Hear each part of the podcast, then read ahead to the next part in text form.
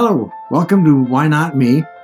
In life, we face many trials and obstacles, many challenges, and in the thick of it, we can be tempted to think, why me? But every obstacle presents an opportunity, and every trial can bring triumph.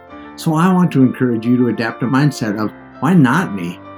When, when in the middle of it, when things are tough, look around and think, why not me? It's, it's happening for a purpose.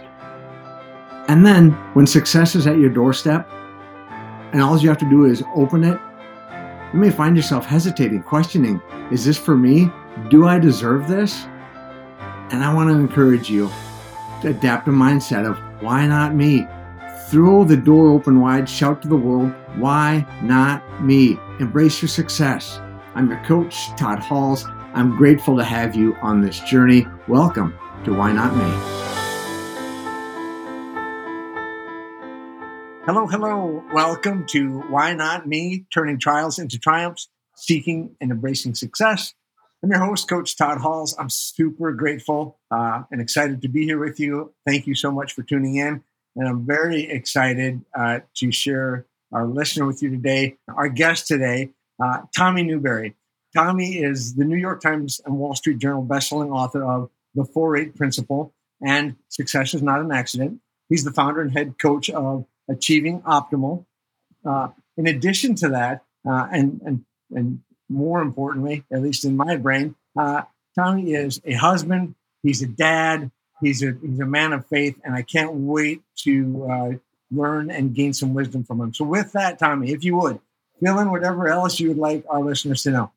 Sure. Yeah, and thanks for having me, Todd. Um, I this is my 31st year, believe it or not, of uh, coaching. I uh, when it gets to be October, that'll be a full 31 years. And my niche over all that time has been helping Christian entrepreneurs who want to get to the next level uh, financially, but they they find it unacceptable to uh, compromise their faith, their health, um, or their family. And so that's been kind of my niche is to work with clients over the long haul. I've I literally was in a room last Thursday with clients that have been working with me 27, 28 years straight. I, have seen some of these entrepreneurs every quarter uh, since the, the mid 90s, and it's powerful. And we had new entrepreneurs in there as well. But that's that's kind of my my passion is is when I got out of when I got out of college, I did a couple, you know, I spent a couple of years doing other unrelated things, but I was coaching baseball and I was teaching some train. I was training uh, in the software uh, industry, and I realized that I love to coach and teach. And but where I really wanted to apply that was either baseball, and and so that wasn't the best path for me, or helping people.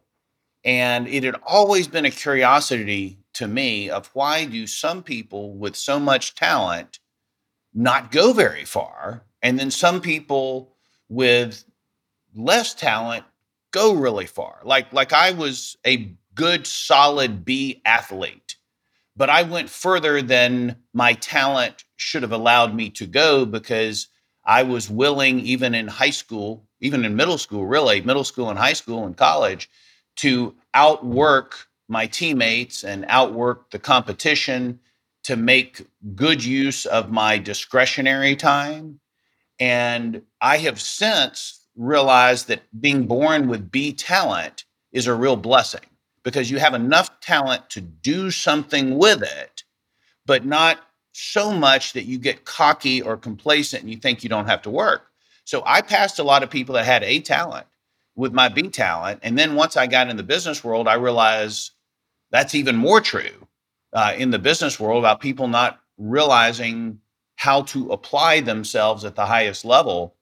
And that became a passion for me. And then from a faith standpoint, it was kind of crazy. Like I noticed this is in the early 90s that there were a lot of Christians out there who just completely rejected leadership, personal growth, um, I mean, I remember going to a big Tony Robbins event in 1992, and it was amazing. And there was so much powerful material and great principles. And even at that age, when I was pretty young, I wasn't married yet, um, I could filter out what was truth and what wasn't.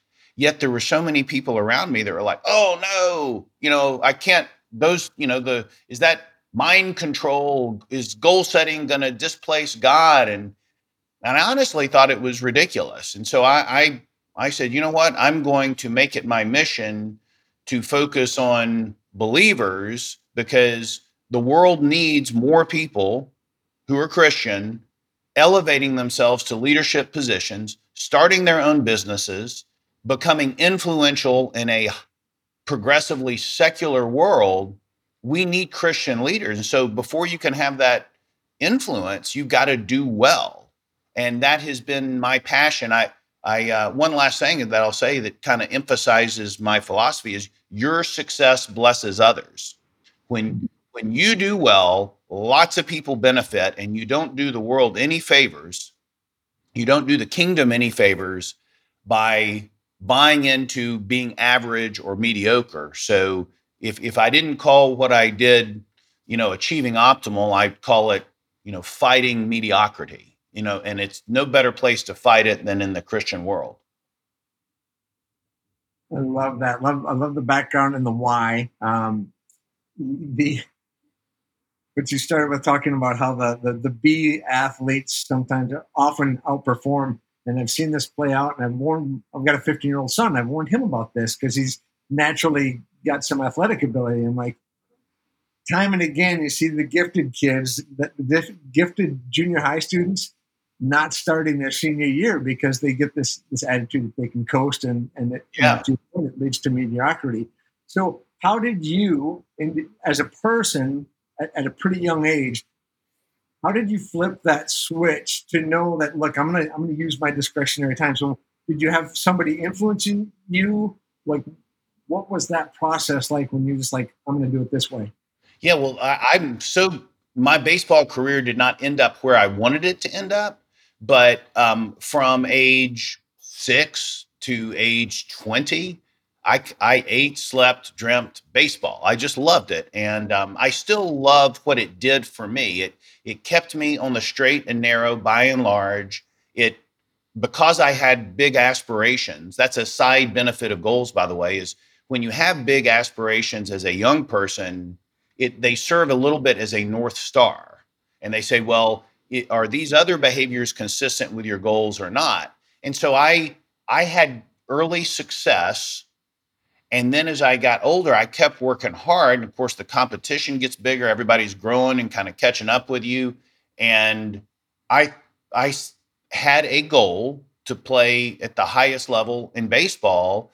And when i set that goal so to get to the major leagues so when i set that goal I, I then saw a different world out there. I saw people playing really well who didn't practice very much. And then I saw people practicing a lot and not playing so well. In other words, every iteration you could think of. And so it got me curious why do some people succeed and others don't? And by success, I'm meaning generally, you know, reach the goals that they set in the first place. And um, it was fascinating to me. I can't even explain what generated that curiosity, except I think it was sports for me. And then it has spread to everything else. And then fortunately, I had a, a good, a great role model, not a good one, a great one in my father who started a business and it went well for a while and then it didn't go so well and then it went really bad and then he had to start over and start another business and then he learned from that. And so I got those life lessons growing up, not only from his character, but from how to be successful. And and he always had goals and he had he focused on habits, building the right habits. And he said, Tommy, if you will Uh, choose the right habits and then stick with them over a period, he was very specific. He said, over a period of a decade or more, he goes, it will transform your life. But the catch is to identify the right habits from the get go. And so in my coaching today with with Christian entrepreneurs, it's like it's most of them come in and they have a degree of success and they're kind of like they have the bronze and they want to get the you know the silver or the gold but it's like their habits are not lined up with their aspirations. Mm-hmm. And it doesn't matter how nice a person they are, you know, how great a family uh, person they are. It doesn't matter about really anything. It's it's what you do that determines where you go. So we have a big emphasis on establishing the processes in somebody's life that will take them to where they want to go because the the right goal with the wrong process or the wrong method won't get you where you want to go. And so we just apply that to the entrepreneurial world. Sure. So most of your um, your clients when they first engage with you have they already thought about where they want to go? And I, so I bring that up because I'm having conversations with people and I'm asking, where, where, where, do you see your business in three years? Where do you see it next year? Okay, where do you see your personal life? Where do you where do you want to be personally? And the response I typically get is, I haven't thought about me. I, am focused on my business and complete disregard. And then there's other people who I've talked to that, you know, what's what's your vision for the business? Well, I don't know to keep it open. Uh, and so, just curious, like most of the time when they engage with you, how far where are they on that spectrum on that? What what I found is they they have at one point had a clear vision. And then when they hit that first tier of success or that second tier whatever it was for them they they ha- they were very busy. They were very active but they hit that first vision. And so then there's a little bit of a blind spot in that they haven't reestablished a vision for the future that pulls them into the future. So they're stalling out just a little bit. But most of them will tell you honestly that they they are clear on these things. And I I kind of I laugh having done this for quite a while. You give me 10 or 15 minutes with somebody and I'll ask them a few questions and then they will realize the lack of clarity that they have. And uh, in fact, I think lack of clarity about future direction is, is probably the number one cause of, of underperformance that exists. And, and that's not just on the business side or personal performance, it's also in marriage, you know, not having a clear vision for where the relationship is going or how we can grow together um, in the same direction is a big problem. So they come in, they think they're clear, but I bet deep down there's a little bit of acknowledgement that they have some fuzziness because that's why they reached out to me. You know, that's why they completed the application for the program and so forth. And then when they get in, they realize, okay, I'm not as clear as I need to be. Let's lay out that vision. And we always lay out the personal vision first. So I do have corporate clients. I do speaking engagements with, you know, in, in big venues and so forth. But my love, my passion is small business owners. And small business owners uh, notoriously don't have that clarity of where they're going long term. So I like to get the clarity on the personal side first and then let the business why does the business exist? Well to serve the customers to take good care of them but also to produce the life that you want. And too often a ambitious entrepreneur a good person will work hard put their head down and they'll work work work work work and they'll see what comes out at the end almost like at the end of the factory. And that's okay. There's that's not like bad but I think it's better to go, what kind of life do you want? Um, we call it a master vision. What kind of life do you want? Okay, in light of the life that you want, what kind of goals do you need to set? And what does your business need to look like? How do we need to reshape your business given your vision? Because the goals need to line up with the vision, the processes need to line up with the vision. And sometimes people are just busy running their business. Sure, sure, sure. The this process of getting clear on, on, on, where you want to go, like what are the steps? Is the secret formula? Is it different for everybody? like if, if, if one of our listeners is like, well, you know, I'm kind of fuzzy. How, how do I how do I get clear? They can engage with you. What if they want to start on their own? What would you what one or two steps would you have anybody take? Yeah, pick a point in the future, um, as far out as you can go, and and have some degree of uh, confidence that you know what it looks like. Let's say a decade, but if if a decade's too far, then say five years. And then what I would say is define what optimal would look for like for you in, in 10 or 12 sentences. I mean, in other words, this is something anybody listening can do today, same day, or in the next 24 hours, sit down, get up a half hour earlier, and write out in the present tense what is everything that you would like to be 100% true in your life a decade from now that is not 100% true today. So, financially, income, revenue, net worth, giving, saving, everything. What, what does your workday look like? Uh, describe the quality and the habits in your marriage, relationships with the kids.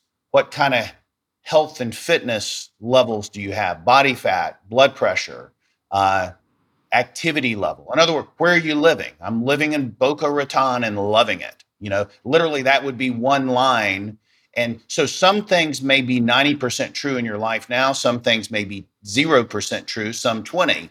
But you lay everything out that if you if you went to bed tonight, I think you'll like this. If you went to bed tonight and you're like you're pretty feeling pretty grateful for your life now, but when you wake up tomorrow, it's supernaturally overnight it's become 10 years into the future and you woke up to the, your optimal life. What is everything that would be true? and people struggle with it. But if they can't answer that question, how do they know what to do next? When you really think about it. So they have a vague sense of what they want their life or their business to look like, but they don't have a clear sense. And so to me, it's almost like until you can't pass go until you do the clarity work.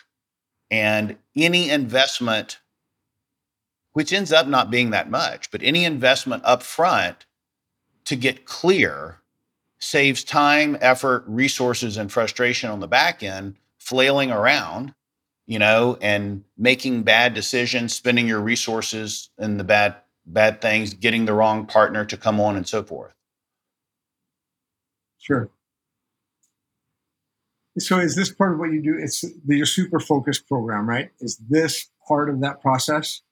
Absolutely. Um, the, the first step in the Super Focus program, it's a it's a monthly based virtual coaching program. So we have people participating from all over the world. And uh, the first thing they do is they get clear on their master vision. And I lead them through a process in our orientation. I mean, that's like immediately, you know, after they sign up.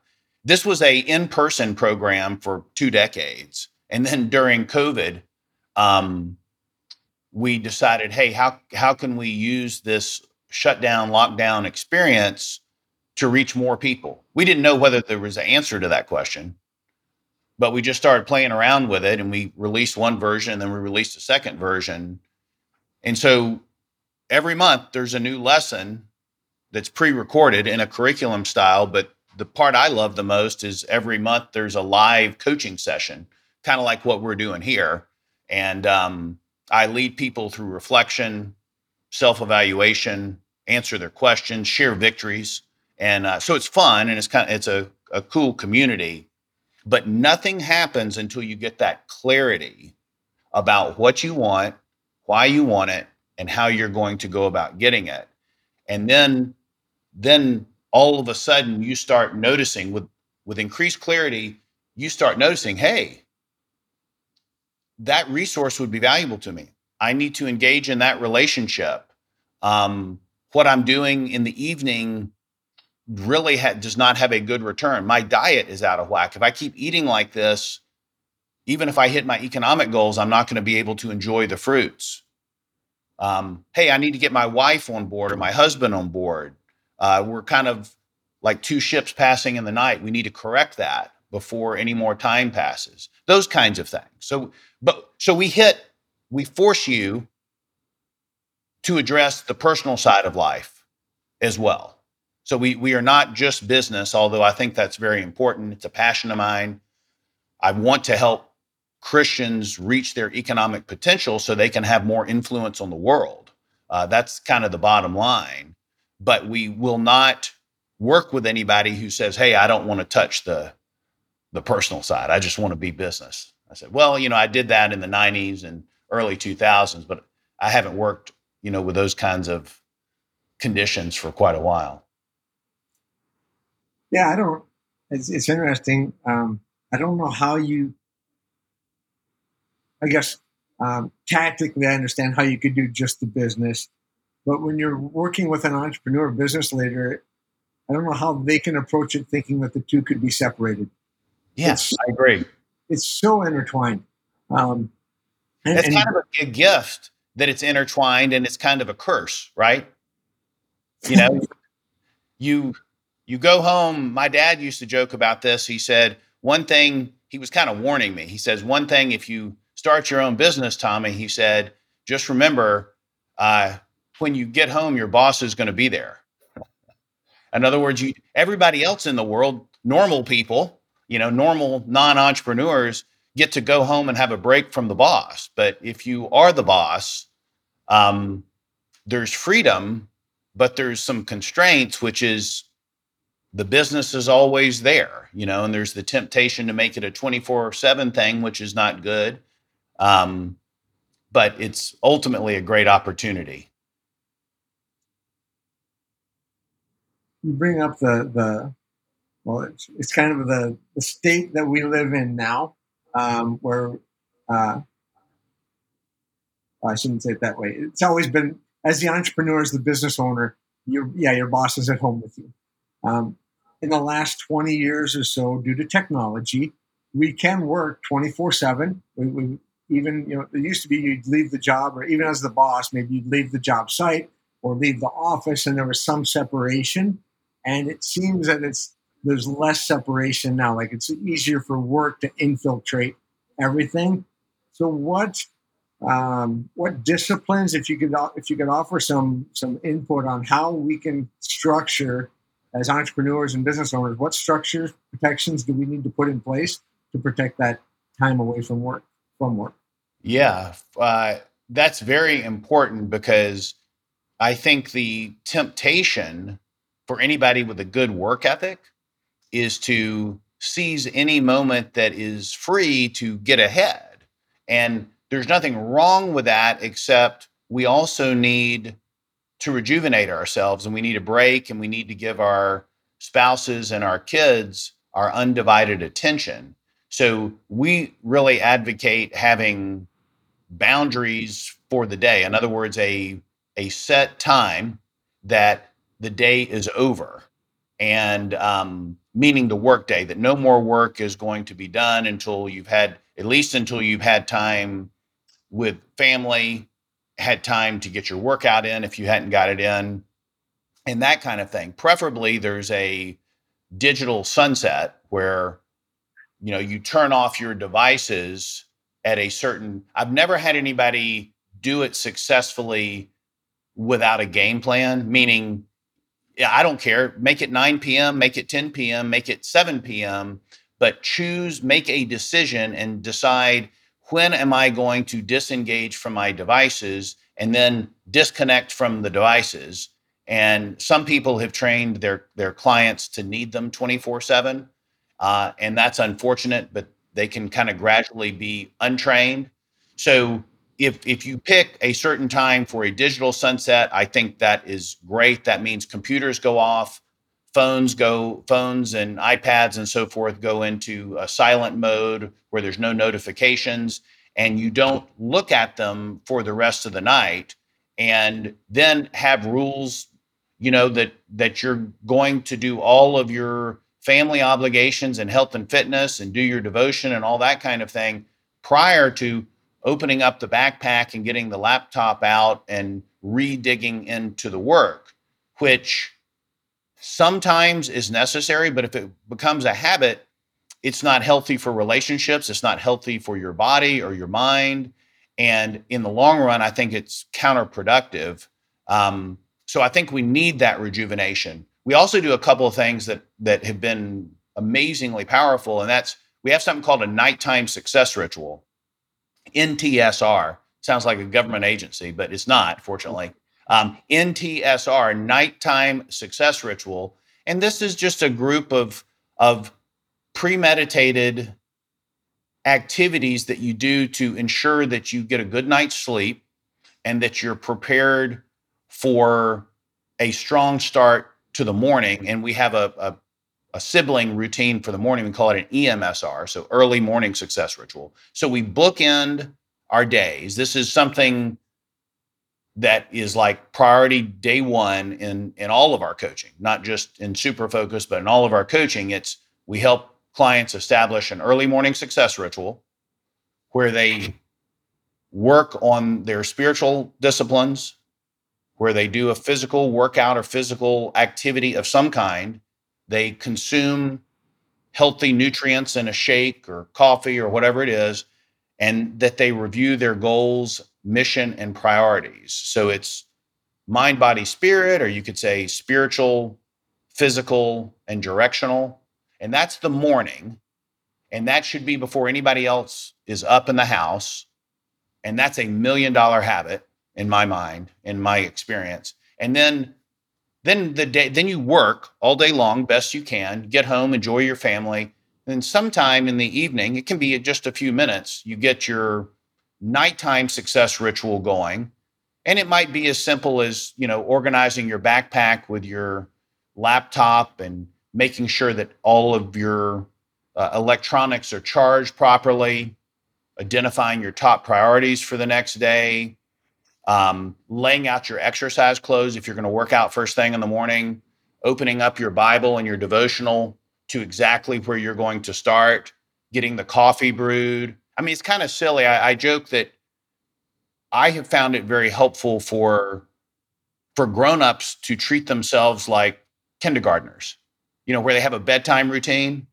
And yeah. so in addition to those preparatory things, it's also setting the, you know, the bedroom temperature to where it's conducive to quality sleep, making sure there's not lights on or if your spouse is going to bed at a different time that you have an eye cover or earbuds or you know there's no lights flashing no sound in other words sleep is so important so that's why we have the ntsr and i think if you so if you combine it, I'll distill it all together. You have your early morning success ritual, gets you off to a fast start. You close the day with a nighttime success ritual, and then you pick a slightly earlier time that you said, This is it.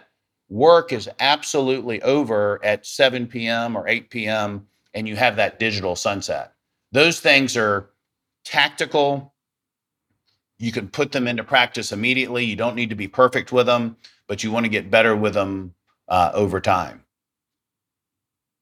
thank you for sharing that. Um, there's immense value. Good, good. Listening, there's immense value in what Tommy just shared. So go back, listen to it again, write it down, and start practicing uh, the NTSR and the EMSR. Um, you so as you've been talking, you mentioned several times uh, getting the workout in, health, letting your workout goes. So I get the impression that some sort of physical activity is almost a non-negotiable in your in, in one of your programs. Is it? It sure is, and um, you know, it's a little bit common sense. It's just, particularly for entrepreneurs, it's it's often not common practice because there's so many responsibilities that are getting juggled, and you know, as an entrepreneur, if you realize you've got six or seven emails that you have to return, or there's a revenue producing proposal that you promised by 9 a.m and you haven't done it yet or you've got to catch up on some reading for a presentation you know whatever the reason is it's crazy how the workout will get pushed back. And i have just i've coached more you know i'm up around 1500 clients now 30 years 30 different industries and they're i mean right up there with having quiet time with the lord is having that daily workout that that is demanding. Um, I'm not just talking about walking the dog; that's good too. Uh, particularly walking the dog with a spouse or child or something. but I'm talking about something that places a demand on your physical body and that just needs to be done and then you need to challenge yourself spiritually and and I like the phrase, you know, you got your physical fitness and your spiritual fitness. And and the only way you can get spiritually fit is by exercising your faith and by learning and growing. And the same thing is true with um, with fitness. We have we have people on, you know, from 20 years old and our coaching to in their late 70s. And I sometimes joke with with the older members, I'll say, you know, who are over, let's say, over 65 or something, I'll say, I don't want to hear that you're doing old man exercises, you know, uh, you know, with the little dumbbells, you know, that um, uh, that a kid could do, a little kid, a toddler could do. You you want to keep growing. We can grow spiritually indefinitely. We can grow mentally indefinitely. I'm a big advocate of memorizing Bible verses, for example. We can grow our marriage can be better every year we can grow relationally. Uh, we can grow in maturity um, and we can get stronger. Uh, their previous generations didn't realize this but you and i can be stronger a decade from now than we are today. Um, we may not be but we have that capability if we so choose. And why why the emphasis on the fitness because lack of energy often leads to laziness. And um, I mean, good intentioned people. Uh, I've been there. You know, you you if you lose your energy, that fuel, you know what happens is you don't have those hard conversations with your wife or your husband. Mm-hmm. Uh, you you you start sleeping in a little bit extra, and you don't have quiet time. You know, in the morning with your devotion. So it's a it's a slippery slope and I kind of feel like it's you pay yourself first. You know, you you you take care of yourself first so you can take care of your family, you can take care of your team at the office, and then you can take care of uh, your customers. And and it's I I think that emphasis probably decade by decade has gotten bigger and bigger and bigger uh, with our coaching. Love that. Love that. So, um, in, in addition to how we perform and show up as leaders in business, right? That energy level you talked about, and and you're right. Things things turn to start to slip. A couple things I've noticed is when we when somebody begins the process of just working out, if they haven't in a while, in a very short time, they you see marked improvements in their posture and just how they show up. And I think there's something inside that values the fact that we value ourselves enough to invest the time. Like, oh, the body recognizes, the brain recognizes, oh, he's taking care of me, she's taking care of me. And it just I love that. I love that. Yeah. Don't, yeah. I think it's the same thing as, you know, let's say you have a real clean dinner. I think mm-hmm. when you get up from that dinner and you've had some chicken and some broccoli and a salad and it's all kind of clean, not only do you benefit from the actual nutrients, but I think you, it's kind of like you sense you gave yourself a gift. And um, the exercise is the same way. So you do it at four o'clock in the afternoon, you do it at noon, you do it at 6 a.m. But there's something special about doing it in the morning. And um, that's not an absolute in my book, but but success rates on people who exercise in the morning is is far better than those who say they'll exercise after work because fatigue, distractions, social invitations, and so forth come up. But think about this let's say you exercise at six in the morning or seven in the morning, you get a victory. And I just think that's a, a, a mindset edge. It's a psychological advantage. So you just got off the Stairmaster, the treadmill, kind of tough. You didn't really want to do it, but you did it. So when you go get cleaned up, take a shower, and all that, it's kind of like you had a victory. Mm-hmm. And just getting out of bed and getting dressed and rushing out the door with a cup of coffee you know, hoping you won't be late to wherever you're going, that there's no victory there. So if you have a victory early, you have more confidence. You have more confidence, you're going to set bigger goals. You set bigger goals, you're going to have a greater chance of reaching bigger goals, asking for the deal, asking for the order. Um, you just carry yourself better. So when I say all those things, it makes me wonder why I would ever skip a workout. But you know, human nature is is funny, isn't it? Yeah, it is. It is uh, what comes to mind right now is uh, Jim Rohn. You know, he's, he's like, well, working out, it's easy to do. It's also easy not to do. And so, yeah, oh, life yeah. got away. I'll just, I'll just miss today. Yeah, uh, I love Jim Rohn. The problem with the with the missing one day is it makes it easy to miss the second day. And then we then the head junk comes in. You miss one, it makes it easy to miss two. About the time you miss two or three, then that voice pops up and says, "Oh, you're off track again. You screwed up again. Just forget about it. You, you can't succeed at this." Yeah, and there's no urgency to pick back up again once once you're in that spot.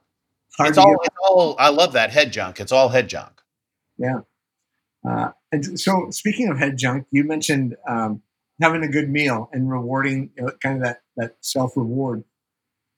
And as we've talked about technology, when I think about health, it's it's it's mental and physical, um, and consumption is a big part of that, right? What, what, what, we allow into our bodies. So I know that if I eat a bag of chips, uh, it's not going to do the same for me as if I have an apple, for instance, right? It's what what's what I'm feeling with, and it seems a lot of the times we we overlook that with our mind, with our eyes and our ears. What are we allowing in?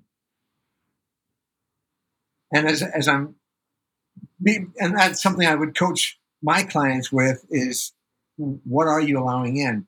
Which brings us really to the 4 8 principle, doesn't it? Yes, absolutely. Unpack the 4 8 principle for us, if you will.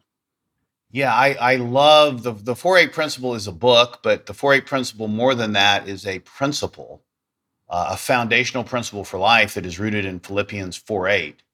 And this is where the apostle Paul says, finally, brothers and sisters, whatever is lovely, pure, true, gracious, just, if there's any excellence, if there's anything worthy of praise, think on these things. Different translations, it says, meditate on these things, think deeply on these things, or in the Amplified, it says, fix your mind on these things. And so that's pretty powerful. Uh, if I just make it modern, it's it's finally focus on the good stuff.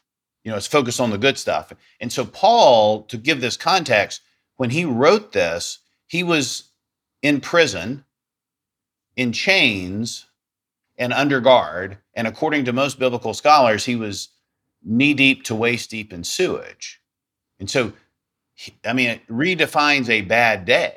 You know, he's he's in those awful circumstances, that adversity, and he looked up and he he wrote, "Think on the things that are lovely, pure, excellent, brilliant, noble, of good rapport."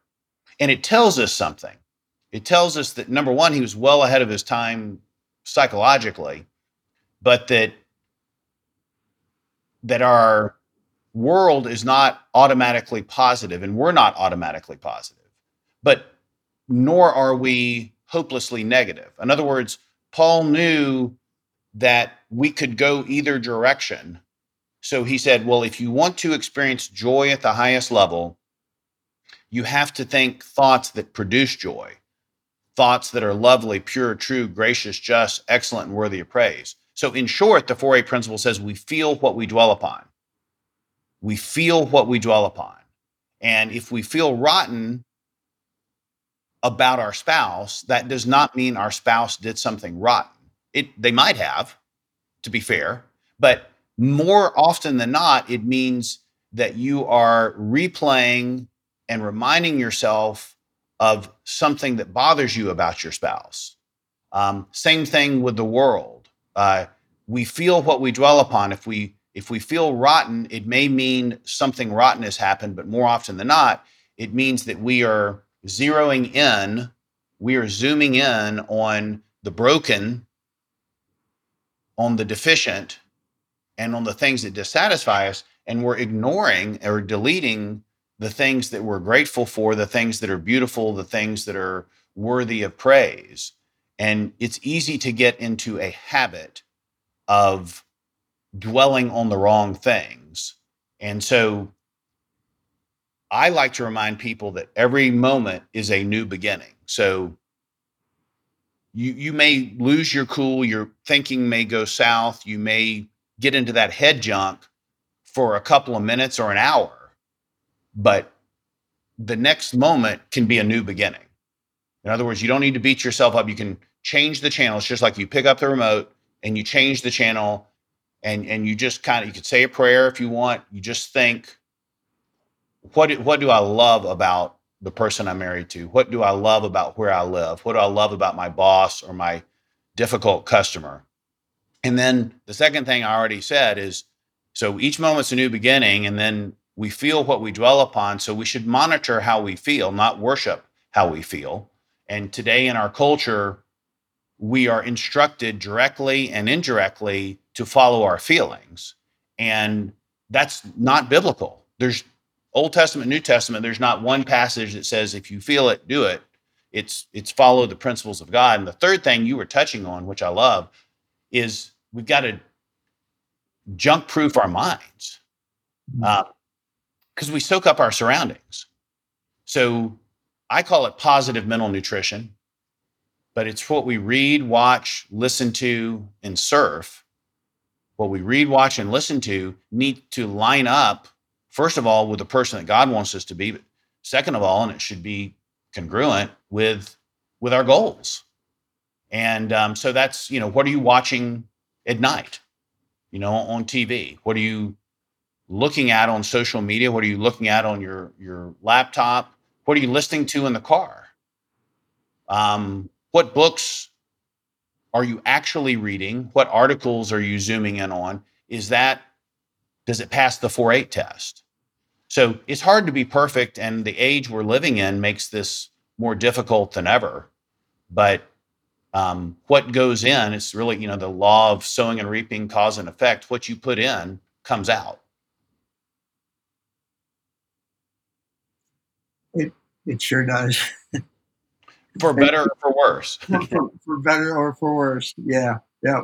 Hopefully for better. Hopefully this conversation has encouraged our listeners to to where um, more good will come out because of it. That's my hope. Good, good. As, as we as we wrap or move to to land the plane, final thoughts from you? Anything you want to share? And then I've got one final thing to ask you. Sure. Yeah, well, I think, you know, somebody's going to help me succeed. I want to know where they're coming from. And so everything we do in our coaching is with a Christian worldview in mind. I love the independence of being a, a small business owner. But here's how I define success I think success is really three things.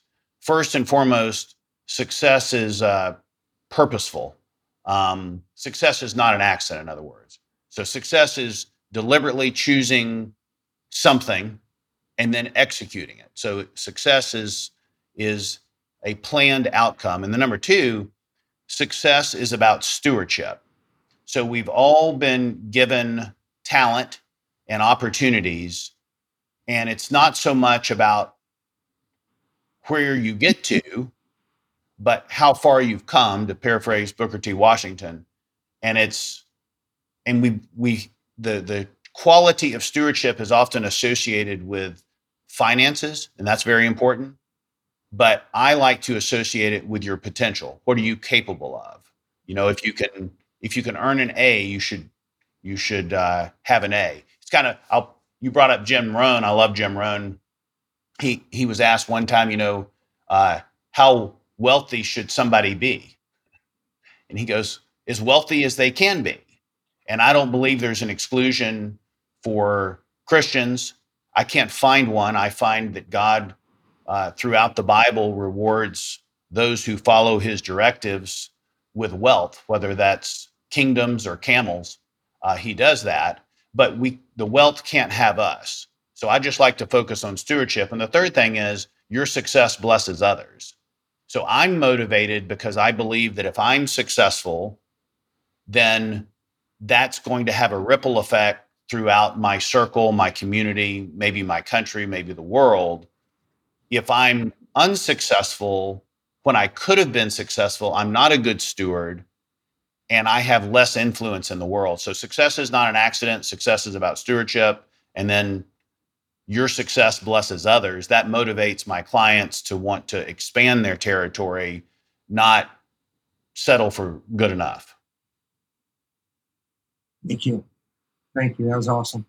Um, I, I, know I told you I have one more question. Uh, we got time. I actually have more than one. Go for as, it. As you were talking, I was thinking about what you do and specific to to um, people of faith, to, to Christian entrepreneurs, and how does that? What does that look like for them Monday through Friday? Are you encouraging teaching marketplace ministry? Because um, wherever we're planted, that's where we're called to minister, to serve, to be to be the pastor, whether it's in our business or teaching a classroom or coaching. I think whatever. So, with your clients, is there an aspect of your program that helps them learn to do that? You know, um, I look at my work as a ministry, and most of my clients look at whatever they do as a ministry. Some are like so overt and specific. I'm thinking of a client now who's who develops apartment homes, but he develops apartment homes as Christian communities, and he's upfront about it. You know, there's no that can't force anybody to, you know, to to think or to believe, but that's the stipulation that it's done, and the caretakers of the property um, come from that that mindset and that faith, and they have events, and everybody in the community. We're talking about thousands, you know, are sent monthly devotionals. So he's created an opportunity by doing well to then share the gospel throughout his his his day to day work, but he does it in a way that doesn't that that is welcoming and doesn't run people off, but also not like the big corporate world does, where they go the opposite direction. And so we don't specifically have like a 10 point plan for how you uh, integrate your ministry into your business, but it's something that comes from our community and dialoguing and masterminding. Hey, how do we how do we reflect the Lord in all that we do? and how do we expose our team, our clients? How do we boldly proclaim our faith? Because one of the things I think that makes it tough today in this country is so many people are scared to be bold. That doesn't really make sense, but I guess they're not bold. They're just scared. And so, and maybe for good reason, but nonetheless, I I I encourage people to be bold. What I hear and I was telling somebody this last week is when when I will just it's not like I have to preach the Bible, but when I just say something that to me is so obviously true, when I like say, you know, that that way is up, or you know, uh, this is west, um, or cause and effect, or you're more focused with goals. In other words, people are coming up to me more and more frequently saying, "Thank you for sharing the truth." Mm-hmm. Thank you for speaking the truth. And again they're not they're not just speaking directly about a bible verse directly. They're just generally saying thank you for being somebody that tells the truth when it's not popular to tell the truth. So to me that's an encouragement. I know some people are in a bind where they work they can't do that. But for all of us that are entrepreneurs and we're independent i think we have a higher calling to share the truth and then when we get the right opportunity with discernment to share our faith, but always we can share the truth. Always can share the truth. So, and you touched on something I think is so important. Um, it's this fear factor that we've uh, call it the media, call it society, call it whatever you want. I've met a number enough business owners to know that this is pretty common. They're afraid. They're like they need like they believe they're not allowed to share their faith at work. And so, so thank you for, for what you do and for being able to speak the truth. And again, I think you hit on something else. It's not that you're reading the Bible to them, you're just being a servant leader and, yes. and living according to the, the morals and the principles that are laid out in, in your faith. And that, and it's really as simple as that. You're leading with love. Um, and but, I think we do we all do well to earn what is the phrase earn the right to be heard. You know so you live your life you don't even have to open your mouth very much but you live your life according to biblical principles biblical truth. And then i think god is going to open some opportunities for you to open your mouth and for people to be receptive at that point because they've watched you year after year or month after month and then when when the right moment hits they're ready. They've been they've been prepared to hear what you're going to say just by watching your example. Exactly. Exactly. So so thank you for doing that in your endeavors. Tommy my, my last question for you is you're, a coach. Um, what's one important or impactful question that you would leave with our listeners? What should folks be pondering what's a practical question that folks should be pondering? Is that the question? Uh, what's well, you said practical. I said important or impactful. Okay, all right. um, question we should have on our minds. Yeah. Uh, here's here's one that I like to ask. What's the greatest goal? What's the most magnificent goal that you and God can reach over the next three years?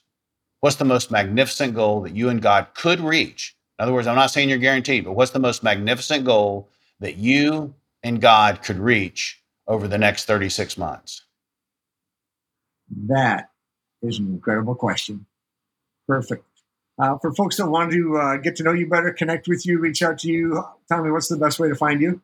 Best way to go is tommynewberry.com. Just like it sounds, tommynewberry.com. Track me down pretty easy, I hope and uh, you can learn about our different coaching opportunities. And our books are on Amazon, but TommyNewberry.com is probably the best hub. Perfect. And in the show notes, there, there's a link to that to that website as well as a couple other places. So Correct. folks can just look at the show notes and find those. Tommy, this has been a pleasure. Thank you so much for being here.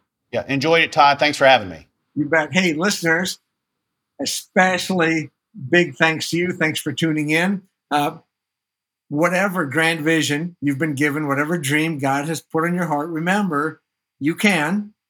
Until next time, be bold, be humble, stay healthy, stay hopeful, and live life strong. Peace. Well, thank you so much for listening.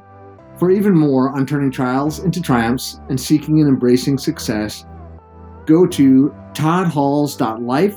That's toddhalls.life and I look forward to serving you. Until next time, be strong, be bold, be humble, stay healthy, stay hopeful. Peace to you.